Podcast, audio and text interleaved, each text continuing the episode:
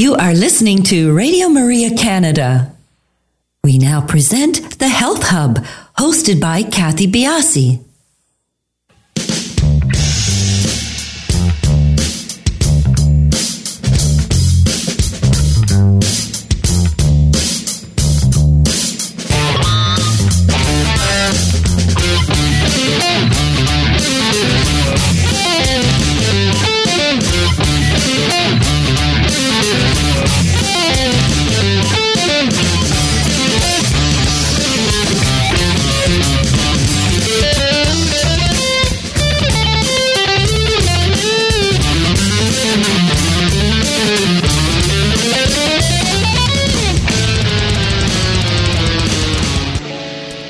Morning, everyone, and welcome to the Health Hub. I'm Kathy Biase, your host, and along with our producer, Alex Diaz, we would like to welcome you to our show this morning. Good morning, Alex. How are you? Good morning, Kathy. Uh, I do apologize for my raspiness right now, but uh, thanks to you, I was at the Leaf game last Oh. night. That was Uh, a good game. Thank you so much for the tickets. Oh. I really appreciate it. Uh, our, our pleasure. We're, we're down to see the Raptors tonight. Yeah, so that's going to be exciting. It will be. They get their rings, and the banner is being raised, and uh, we're on to season two of the Raptors being champs. exactly. It's, look, it's looking like a fun year. It is. It is big uh, night in sports tonight. Actually, right? We've got the Raptors. I think the Leafs are playing first game of the World Series. So, Yeah. um, channel channel surfing. Channel surfing is uh, definitely the name of the game today, Great time to be a sports fan. for sure. Uh, today's show is live. You can call in. Our number is 416 245 1534. But please do follow us as well on our social sites. We are on Instagram, Twitter, and Facebook, and we are at the Health Hub RMC. We always put up some interesting, fun stuff on there, as well as uh, you being able to keep track of our upcoming shows and wonderful guests. And do feel free to email us at thh at radiomaria.ca should you have any questions, concerns, if you want uh, more details on a show or contact information, uh, we are happy to supply that for you. And also uh, continue to send in requests for shows. Uh, we do our best to try and fill them and to try and get um, experts on the topics to you on the show. And also, please do subscribe to our podcast. We are the Health Hub on iTunes, SoundCloud, and all your favorite podcast platforms. And you can also find all of our podcasts on the Radio Maria Canada website, which is www.radiomaria.ca. And you can also find them on my website, which is kathybiase.com. Uh, last week's show with Dr. Mansour Muhammad about hormone therapy will be up shortly for you to listen to. Um, excuse me. We had Dr. Mansour, and this is his second time, and um, an hour just is not enough time to get all the information in that he has to to give us. It was just a, a great, great show. So uh, we will have that up for you shortly, right, Alex? I think. Yes, Yeah. we will. Okay. Um, October, we're halfway, oh, I guess we're more than halfway through October. Next week is Halloween. Um, October is Breast Cancer Awareness, Awareness Month, uh, something that is very near and dear to my heart as I am a breast cancer survivor um, and doing my part to help bring awareness to the cause. Uh, just some facts and uh, a little bit of information for you that you can use, uh, hopefully, to set you on a path of prevention. Excuse me. Breast cancer is the most common cancer among Canadian women, excluding non melanoma skin cancers. Breast cancer can also occur in men. Uh, absolutely, but is not uh, is not nearly as common, of course, as it is in women. Uh, from the Canadian Cancer Society site, I think this is, yeah, the Canadian Cancer Society site. Uh, I have some t- statistics to share with you.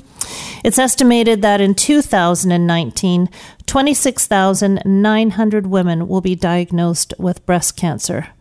This represents a quarter, 25% of all new cancers in women in 2019. On average, uh, 74 Canadian women will be diagnosed with breast cancer every day. Uh, You know, it just to me that number is um, mind-boggling. I'm sorry. Can you repeat that last figure, please? On average, 74 Canadian women will be diagnosed with breast cancer every day. Yeah. Every day. Research shows that lifestyle changes can decrease the risk of breast cancer. Research also shows that many, many cancers are not genetic. What this means is that um, we can't blame our genes on um, many of the, the cancer cases that occur, and that we can actually, and this is, you know, this this is a good thing in, in many ways because this does mean that we can take actionable steps in our lifestyle and yeah. in the choices that we make to help uh, prevent cancer. Yes, that's a very good point. It is, you know, and it's not just breast cancer. I know today I'm focusing on breast cancer, but this is applicable to uh, all cancers. We can take actionable steps. Uh, prevention is is such a a big, big, big piece of, of our health picture, something that I do try and get out to as many people as possible. Unfortunately, a lot of times we don't uh, think about our lifestyle and our diet and exercise and so forth until we are face to face with an illness. Um, but do know that uh, we can take steps, and i will list some of them here for you. Uh, don't smoke. Okay, evidence suggests a very strong link between smoking and breast cancer, particularly in premenopausal women, um, and limiting alcohol. The more alcohol you drink, the greater your risk of developing breast cancer. Generally, uh, the recommendation based on the research and the effect of alcohol on breast cancer is to limit yourself to less than one drink a day. Uh, and this is for women. So we are focusing here on women because the, the majority of breast cancer uh, is in women. Controlling your weight. Uh, again, this comes back very, very often in, in all uh, arenas of healthcare. But being overweight or obese increases the risk of breast cancer, again, especially true uh, after menopause for women. Uh, excess weight uh, does many things to our health, increasing inflammation, and inflammation is a hallmark of uh, many diseases. So, keeping your weight um, to a, a, good level is uh, very, very important for you. And uh, to help do this is being physically active. Uh, physical activity helps, of course, to maintain weight and prevents breast cancer. Um, many things associated with exercise. We will be talking about uh, exercise and the microbiome today. That is our topic. So, again, another avenue that exercise plays a role in our health uh, helps to decrease inflammation, helps to increase insulin sensitivity, all things that are very, very important for prevention of breast cancer. Um, research says aim for at least 150 minutes uh, a week of moderate aerobic activity or 75 minutes a week week of vigorous aerobic activity. Also included there um, is doing some strength training. So as uh, we get older, our bones get um, a little bit more uh, weak, shall we say. Uh, weight training does help to increase the health of our bones. Breastfeeding uh, may play a role in breast cancer prevention. So, if you um, are a new mom or are a mom to be, do you know that breastfeeding has been shown to be uh, a way of breast cancer prevention and uh, limiting the dose and duration of hormone therapy? So, I harken back to our show, which we will have up shortly about hormone therapy. Uh, please do take a listen to that. So, um, just a few things to, to help you out there. Again, diet is exceptionally important. A whole foods anti inflammatory diet that will help supply your body with the nutrients that it needs, strengthen the immune system, and help to fight cancer. And uh, take into consideration again the environmental toxins that we are faced with and limiting uh, radiation exposure. Um, more studies are needed, but some research suggests a link between breast cancer and cumulative exposure to radiation over your lifetime. Um, so only having tests when absolutely necessary. Um, and that that's just a few things, but very very actionable steps that we can take uh, in our lives to help prevent breast cancer. on to our show today. We will be talking about the impact of exercise on intestinal health with Dr. Sarah Campbell. Dr. Campbell is an associate professor in the Department of Kinesiology and Health. She received her BS and MS from Bloomsburg University in Pennsylvania and PhD from Florida State University. Following her PhD, she completed a three year postdoctoral fellowship supported by the USDA. Currently, the Campbell Research, excuse me one second. My apologies, I'm going to have to get a sip of water. Currently, the Campbell research focuses on two lines of inquiry related to exercise and the intestine. The first includes how exercise impacts the gut microbiome. The microbiome is an expanding area of research focused on how high fat diets alter the gut microbiome and how this impacts systematic health. Their second line of inquiry is focused on providing an understanding of how changes in the microbiome impact intestinal health and ultimately disease state. So, just uh, you know, a quick harken back to what we just talked about. So, our learning points today: What is research telling us about the effects of high-fat diet on the microbiome? How does exercise modify gut microbes? And what type of exercise have the best benefit on the gut microbes? And when we get back, we will be talking to Dr. Sarah Campbell. Another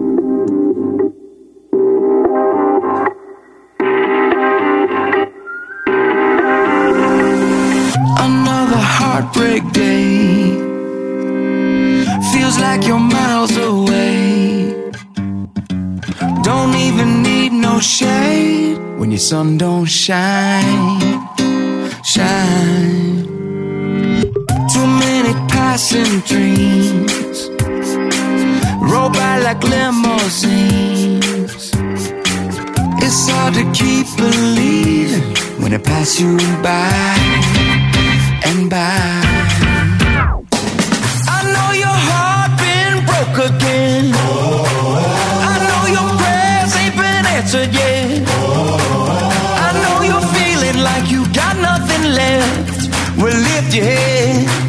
It ain't over yet, ain't over yet. So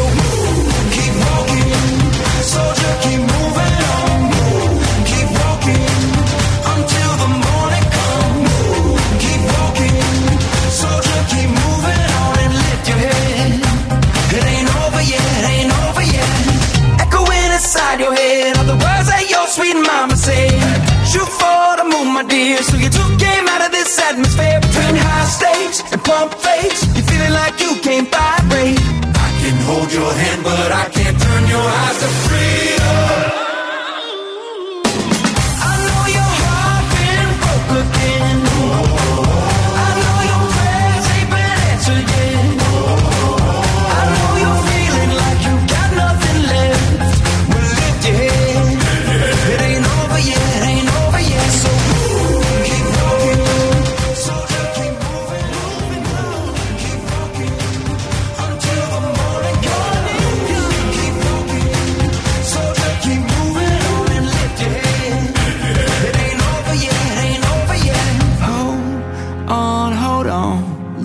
Finished yet. Hold on, hold on. He'll get you through this. Hold on, hold on. These are the promises I never will forget. I never will forget. So hold on, hold on. The Lord ain't finished yet. Hold on, hold on. He'll get you through this. Hold. These are the promises I never will forget. I never will forget. I know your heart been broke again. I know your prayers ain't been answered yet. But it ain't over yet. It ain't over yet.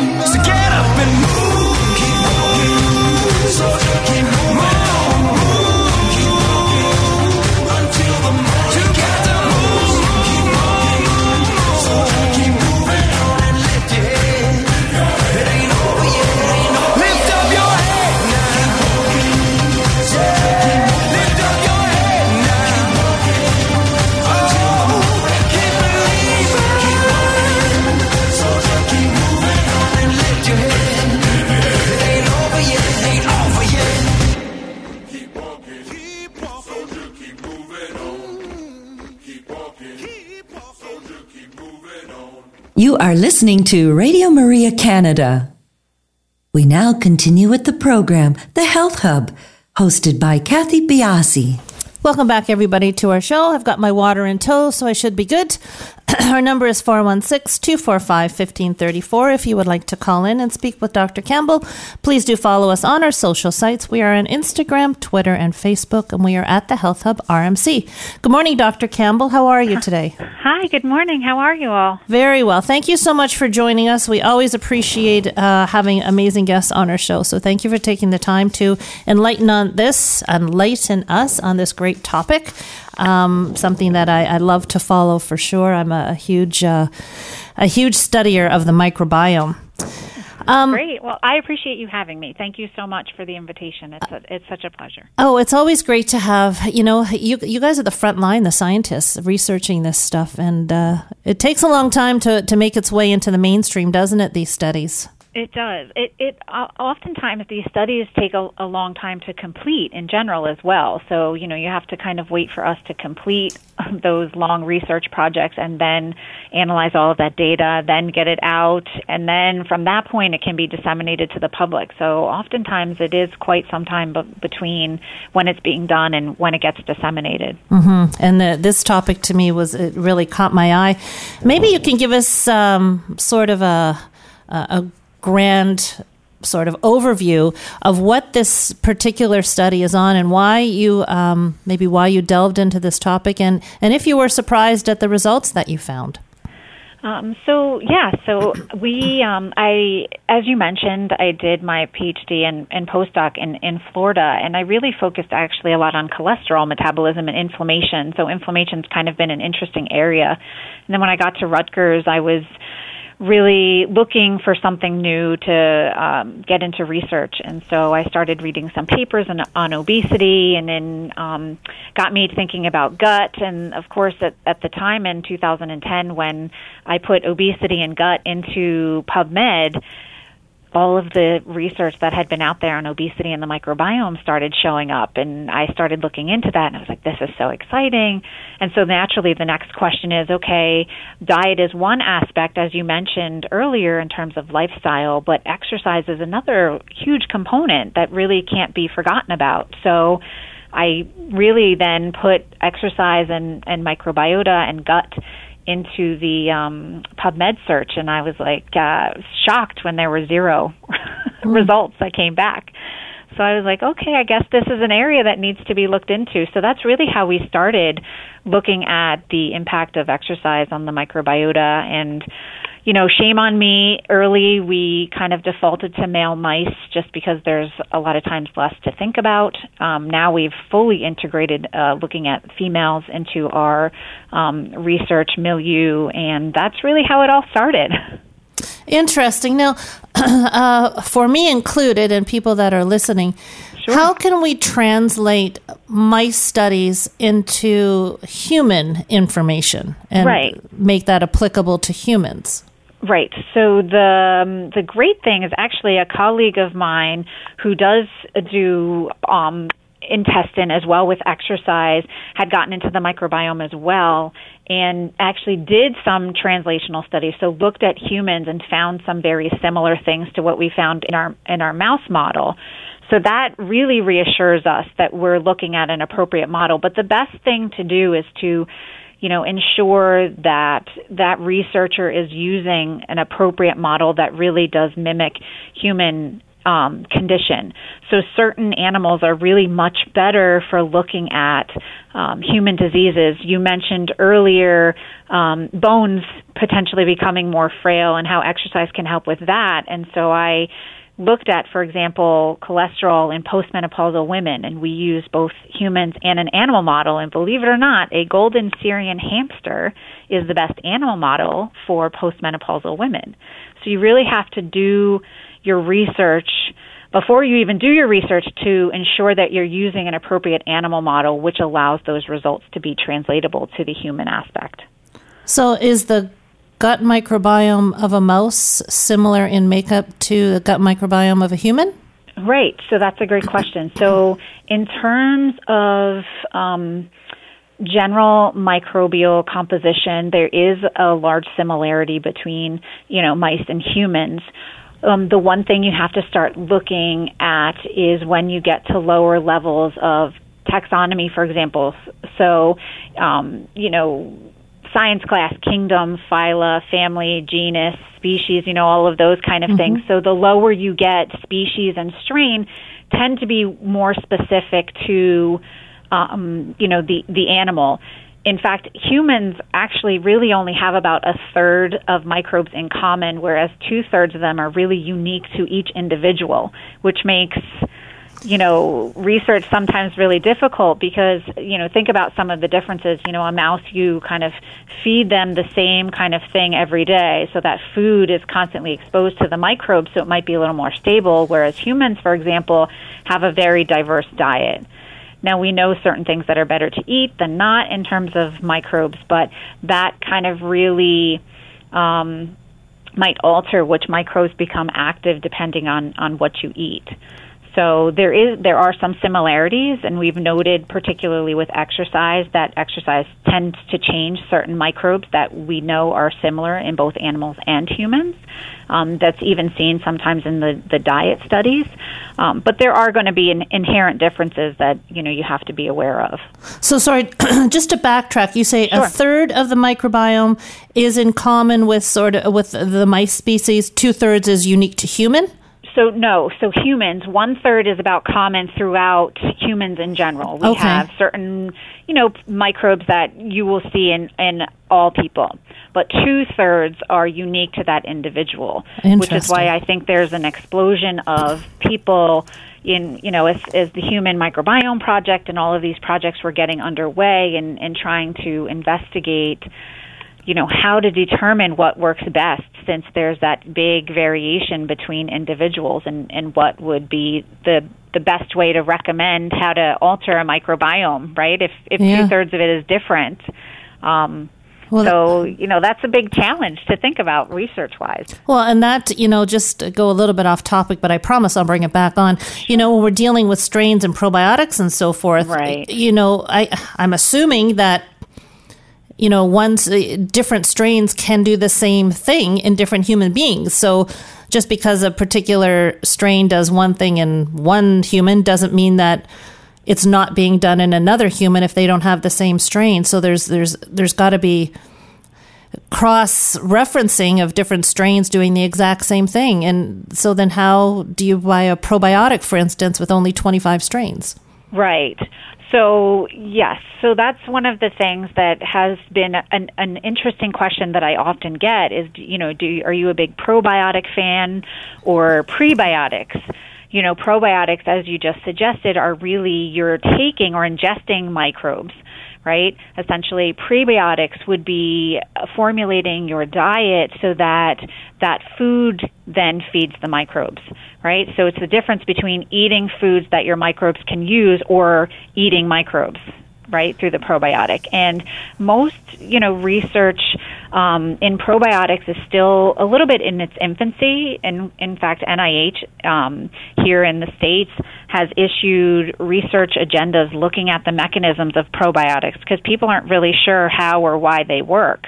Um, but prebiotics have been researched quite a bit, and they do show very robust changes in good ways to the microbiota. So I'm I based on the evidence, I would be more suggested to somebody to formulate the diet in a way that feeds those good microbes rather than eating a pro a probiotic pill, for example, where you have microbes, right? Because there's what a 10 to the 12 in terms of the abundance of microbes in your gut. So taking 25 strains, you know, what is the what are the chances that how they're going to react with your community structure in your gut and and so on and so forth. So that's something to think about when you look at into taking a probiotic. It is something to think about. And, you know, there's a new um, technology coming out called symbiotics, where they have Yes. the prebiotic and the probiotic Yes. mixed. Yes. Um, wi- within the diet sphere, uh, can you go over what prebiotics would be? Sure. Prebiotics would, as really as simply as it sounds, are foods that the um, human intestine, for example, in terms of small intestine, um, aren't really able to digest and or absorb so they require the microbes and the activity of those microbes to break them down into their smaller components and then that provides fuel for those microbes so for example um, complex carbohydrates in the forms of fiber are really what you think of in terms of a prebiotic so complex carbohydrates, we know those, you know, starchy, fibrous types of of foods aren't broken down in the small intestine, but they are metabolized into short chain fatty acids by our gut microbes. And those short chain fatty acids then provide a healthy environment for the microbes to live and thrive and work in conjunction with the intestine to kind of manifest a, a happy, healthy gut. Can we generally, you know, there are a lot of studies. Uh, there are studies on particular foods. You know, Jerusalem artichokes, things. Right. But can we translate it into all fiber? So right, so fibers are are different, right? So so there are soluble versus insoluble fibers, um, and so that would be um, a big deal to look at. Um, and um, one fiber in particular, right, um, are things like oat, oatmeal, legumes. Insoluble fiber are the types that don't necessarily um, dissolve in water and pass through the intestine, right? So those soluble fibers are what's going to um, be or provide that food and nutrients to the gut. That's what's accessible to our microbiome. The soluble. Yep. Excellent. Okay. Um, before we go to break, uh, so that we can set up the second half of our show, what did your research tell you about exercise and how it modifies the gut microbiome? Absolutely. And what's really neat is the results are fairly consistent now coming out with exercise, in that exercise tends to diversify the microbes, which means, um, you know, not necessarily that there are are more of them, but that um, they're more varieties, right? Diversity is the spice of life, as as some people say. Um, that that seems to be a common theme, although it's not necessary um, that diversity changes to have a healthy gut microbiome, it typically comes down to, especially what was seen with exercise, is how that changes particular microbes that ferment these complex carbohydrates, and in particular ones that tend to produce butyrate. Butyrate tends to make a healthy colon. And so exercise is known to increase the production of butyrate microbes as well as butyrate concentrations within the gut, which make the gut more acidic, and that acidic environment actually will suppress the pathogenic bacteria that would make you sick. Excellent. Okay, I have a, question here for you then. Sure, There are actually two questions. Hopefully, I can get to them just before the break. Sure. Why is diversity important? So, so diversity, like I said, is and isn't important. It's shown in some studies, but not in all studies. So, diversity is thought to be important because it means that you have differences or different microbes as opposed to a whole bunch of microbes but similar ones, right? So if we eat lots of different types of foods or are exposed to lot, lots of different types of things, diverse microbes mean that you have a microbe for a, a particular function or a particular type of food or a particular type of something that you're exposed to. So, particularly in the diet and obesity literature, um, obesity and diabetes are usually associated with a less diverse bacterial composition in the gut. So, that more diverse bacteria help to keep that individual healthy and obesity and diabetes um, down, for lack of a better word. Can do more things. More diversity does more things. Sorry, Alex, I want to ask one question because it's right on topic here. Um, okay, so have we come away then from the research that um, I sort of was brought up on that we are born and our gut sort of matures by the age of two, and the rest of our lives we're left feeding what we've cultivated up to the age of two uh, I'll backtrack it. Are we able to create more diversity? Whereas before, you know, my understanding was you have this sort of fingerprint and you do the best with what you can. You know, the kids that are born C section have a different microbiome. But are you saying now that uh, no matter what our age, we can acquire more diversity within our microbiome. We're not fixed at two. Right. So, so that's kind of a loaded question because part of the answer is we are still under the impression, and I haven't seen any literature to suggest that you don't kind of develop your microbiota by two or three.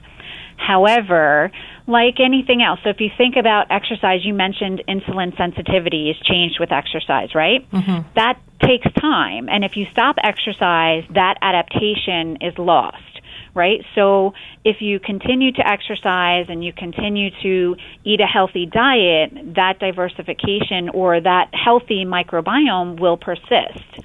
But if you stop doing those healthy lifestyles, you kind of will reverse back to what your baseline is. But I, I feel that that's kind of true for anything. Even with probiotics, for example, those individuals will only change those communities as long as they're on the probiotic. Once they stop, it will reverse back to their kind of like fingerprint. Mm-hmm. I think, as you mentioned earlier, though, you know, with the cancer, you know, most of it's not genetic. You know, there are other factors, and I think the microbiome is a little bit similar, right? You have potentially this microbiota, but we are becoming aware of ways that we can change that microbiota to enhance health.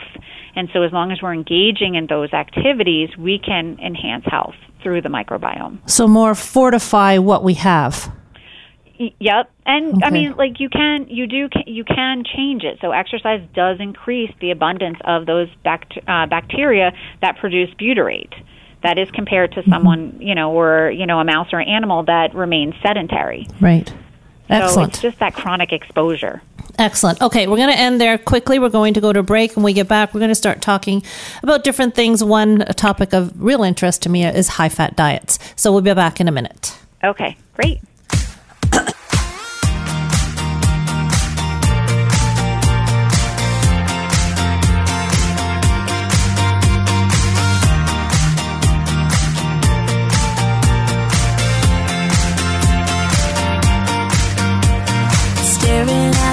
Stop watching people drive by. T-Mac on the radio. Got so much on your mind, nothing's really going right. Looking for a ray of hope.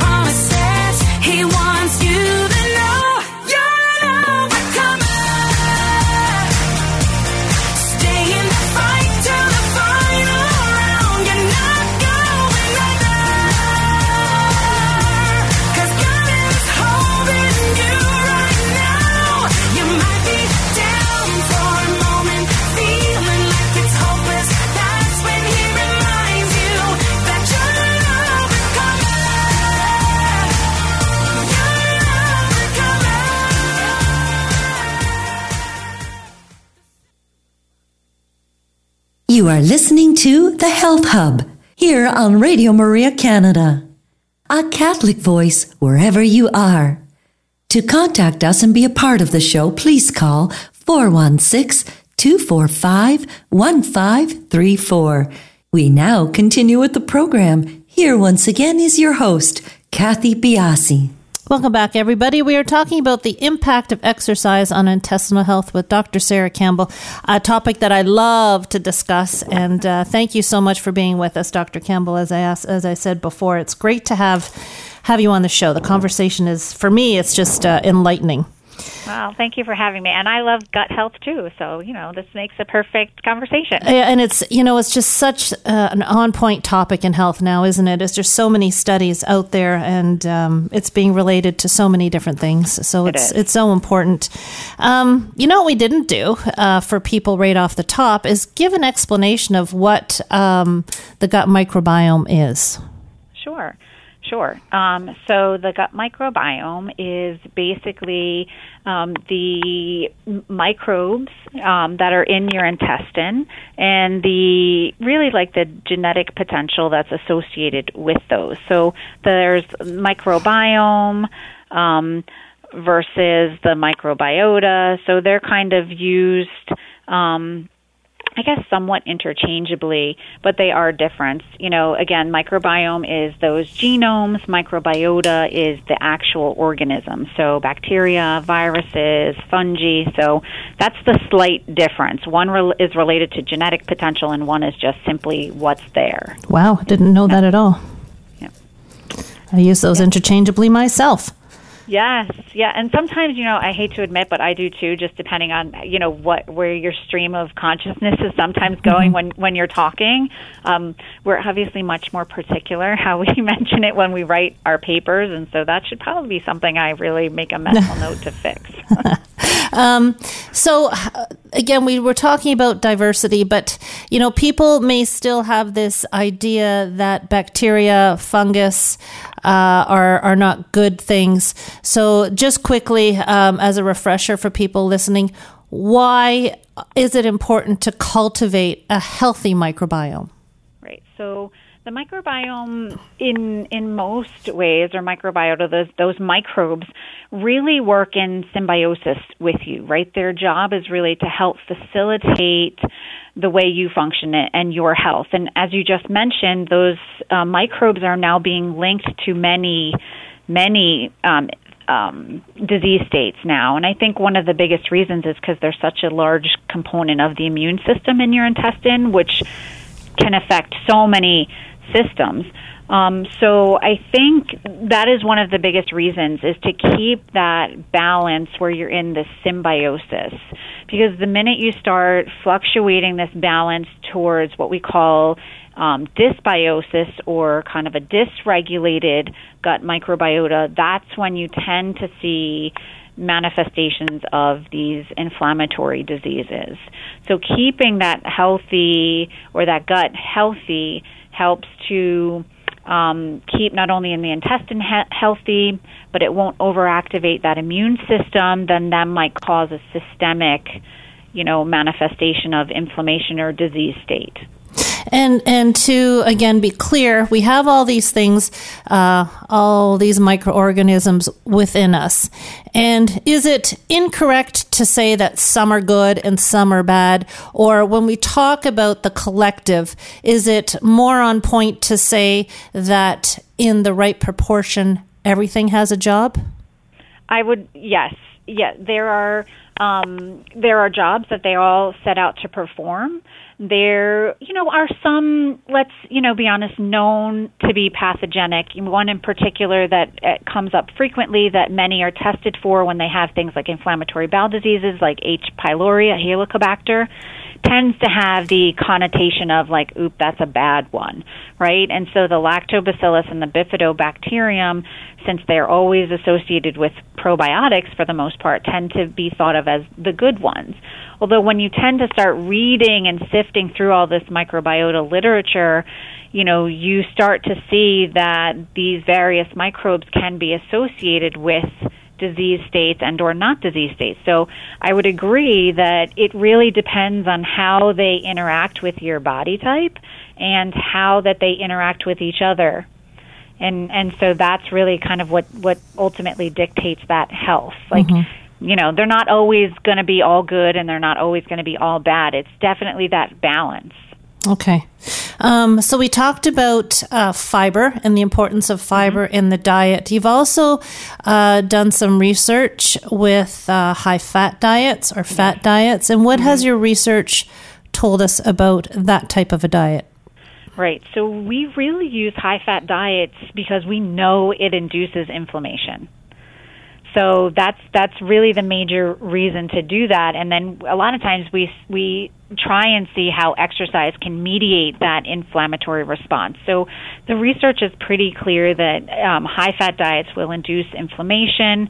It they do um, those type of diets do tend to um, kind of fluctuate that microbiota to where you see more of the activity of the bad or pathogenic bacteria and less activity of the good bacteria or less abundance, I should say.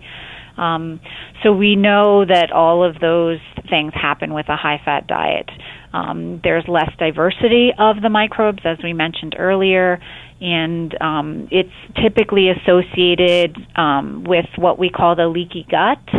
So the the um, inflammation tends to not just stay contained within the intestine; it leaks out from the intestine and then creates this low inflammation um, milieu within your body. So yeah, the high fat diets don't really have the best terms of, of positive outcomes. Now, to caveat that, we use high fat diets, and most of the research with high fat diets that tend to be bad are more the saturated fats. So those diets that are higher in mono and polyunsaturated fats, the Mediterranean diet is a really good example of that, tend to not fluctuate um, the microbiome to the bad side. It tends to stay um, within the good, healthy side. So fat type does matter. Okay, but the Mediterranean diet does not um, weigh heavily on the fats. It incorporates the, those fats into the diet. But Right. What about um, the diets out there, like the ketogenic diet? I don't know if you've done any research specifically on that, um, which incorporates, uh, you know, a, a broad range. It's not just saturated fats. Has there been direct um, uh, research on that and the impact on the gut that you know of? not that I have seen, and I haven't searched that, you know, per se recently, um, but not that I have really seen. Um, I know that, you know, just from the diet.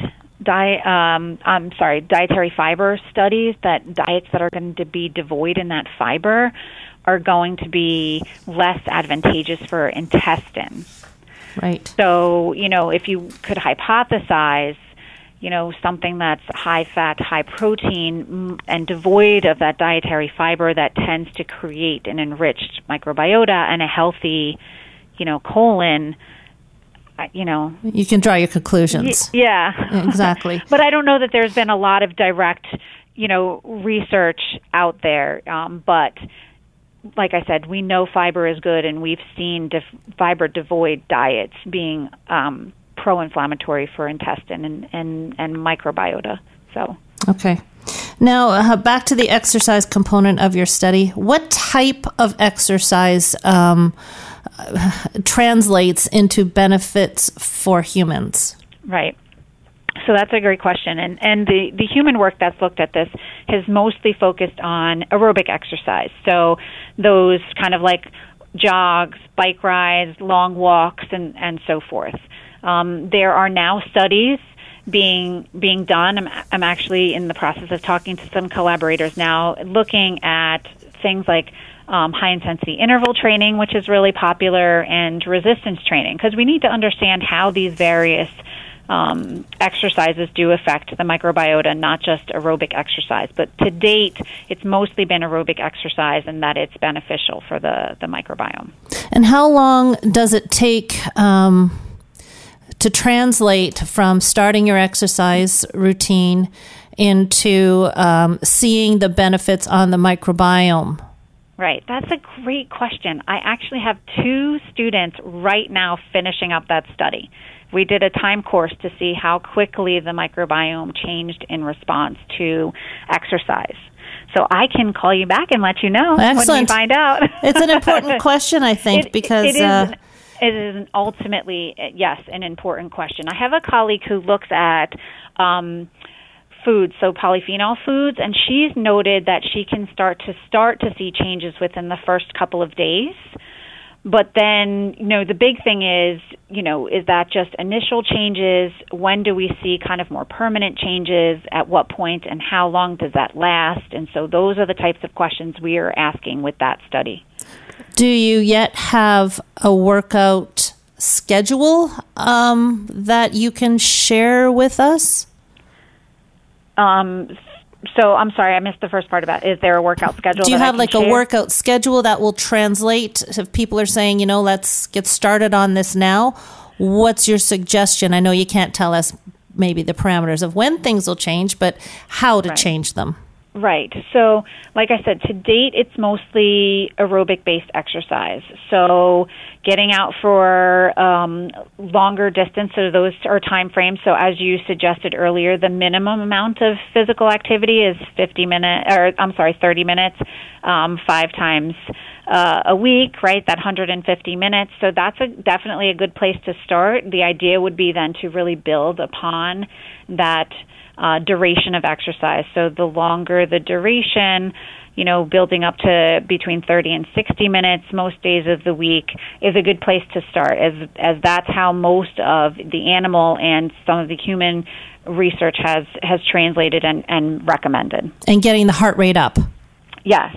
Okay. Yes. So heart rates are, you know, calculated a lot of times. A, a very basic is, you know, two, you know, essentially 220 minus your age to give you a rough estimate of maximal heart rate, and then multiply that by certain zones. You want to get into the moderate exercise zone, so you're, you know, looking at 60 or 65 percent of of that. Okay.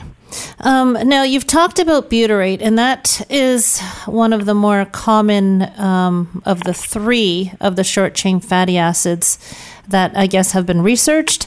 Um, I know t- of two others, which are the acid, acetate and propionate. First of all, are there more short chain fatty acids than those three? And second part of that question, have has there been any research done in the benefits of um, the other two short chain fatty acids? Right. So, great question. So, there are there are acetate, butyrate, propionate, um, valeric, isovaleric, and isobutyric acid that we look at when we get short chain fatty acid profiles from our studies.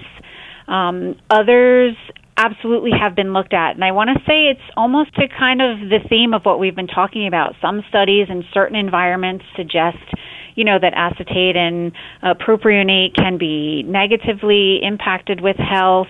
Um, most other studies, exercise-related studies, suggest that propionate is another um, very important short-chain fatty acid for gut health uh, when you exercise. Um, acetate, God, acetate is kind of a um, a tough one. There's some literature out there that suggests that acetate in in high concentrations tends to um, be uh, not so beneficial when it comes to that pro-inflammatory state that you see in obesity and diabetes. Um, others suggest that acetate is a natural part of the milieu and there has to be some sort of, of balance and when it gets you know out of whack in either direction it has health related complications um, I'd say they're a little more complicated than than butyrate, that's for sure. But I think it's again how that balance is between the three, because those are the three main ones that that most people look at. Um, that really will dictate that that health in in the gut.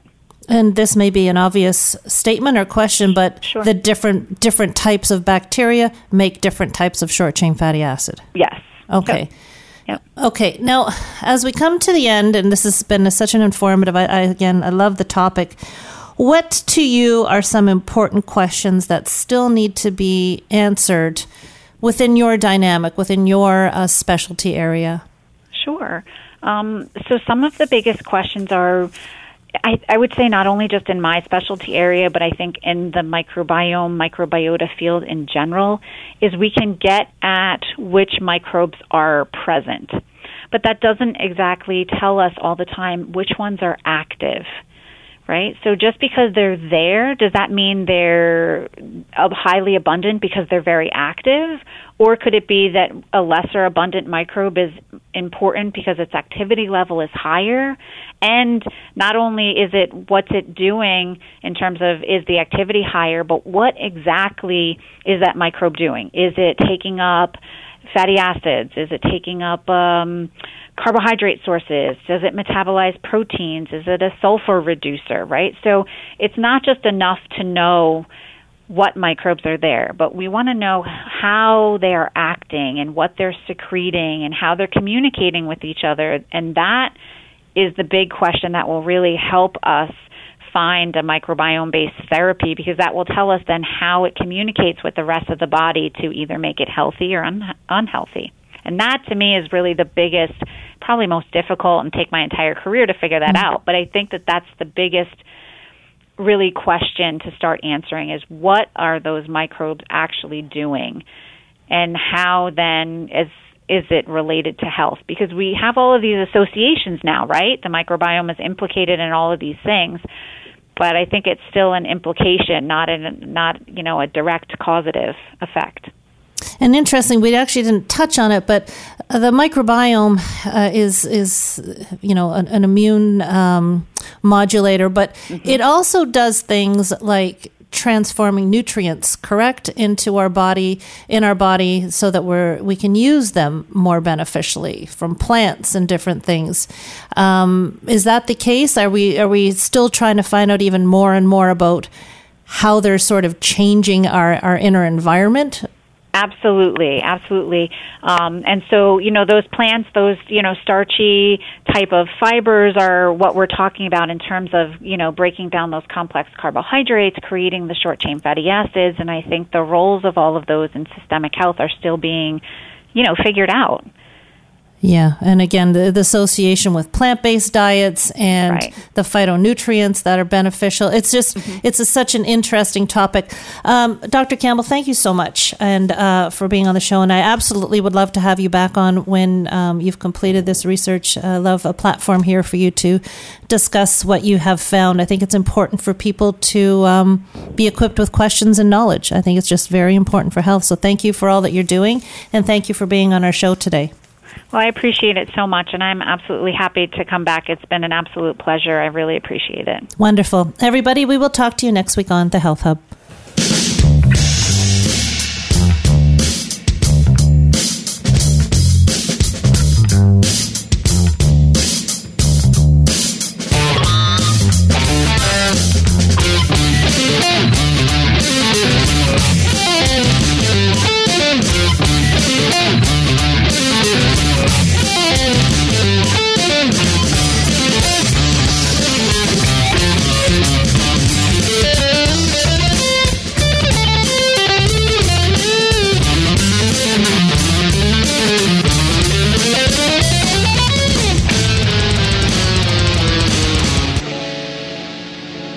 Have been listening to The Health Hub, hosted by Kathy Biase, here on Radio Maria Canada.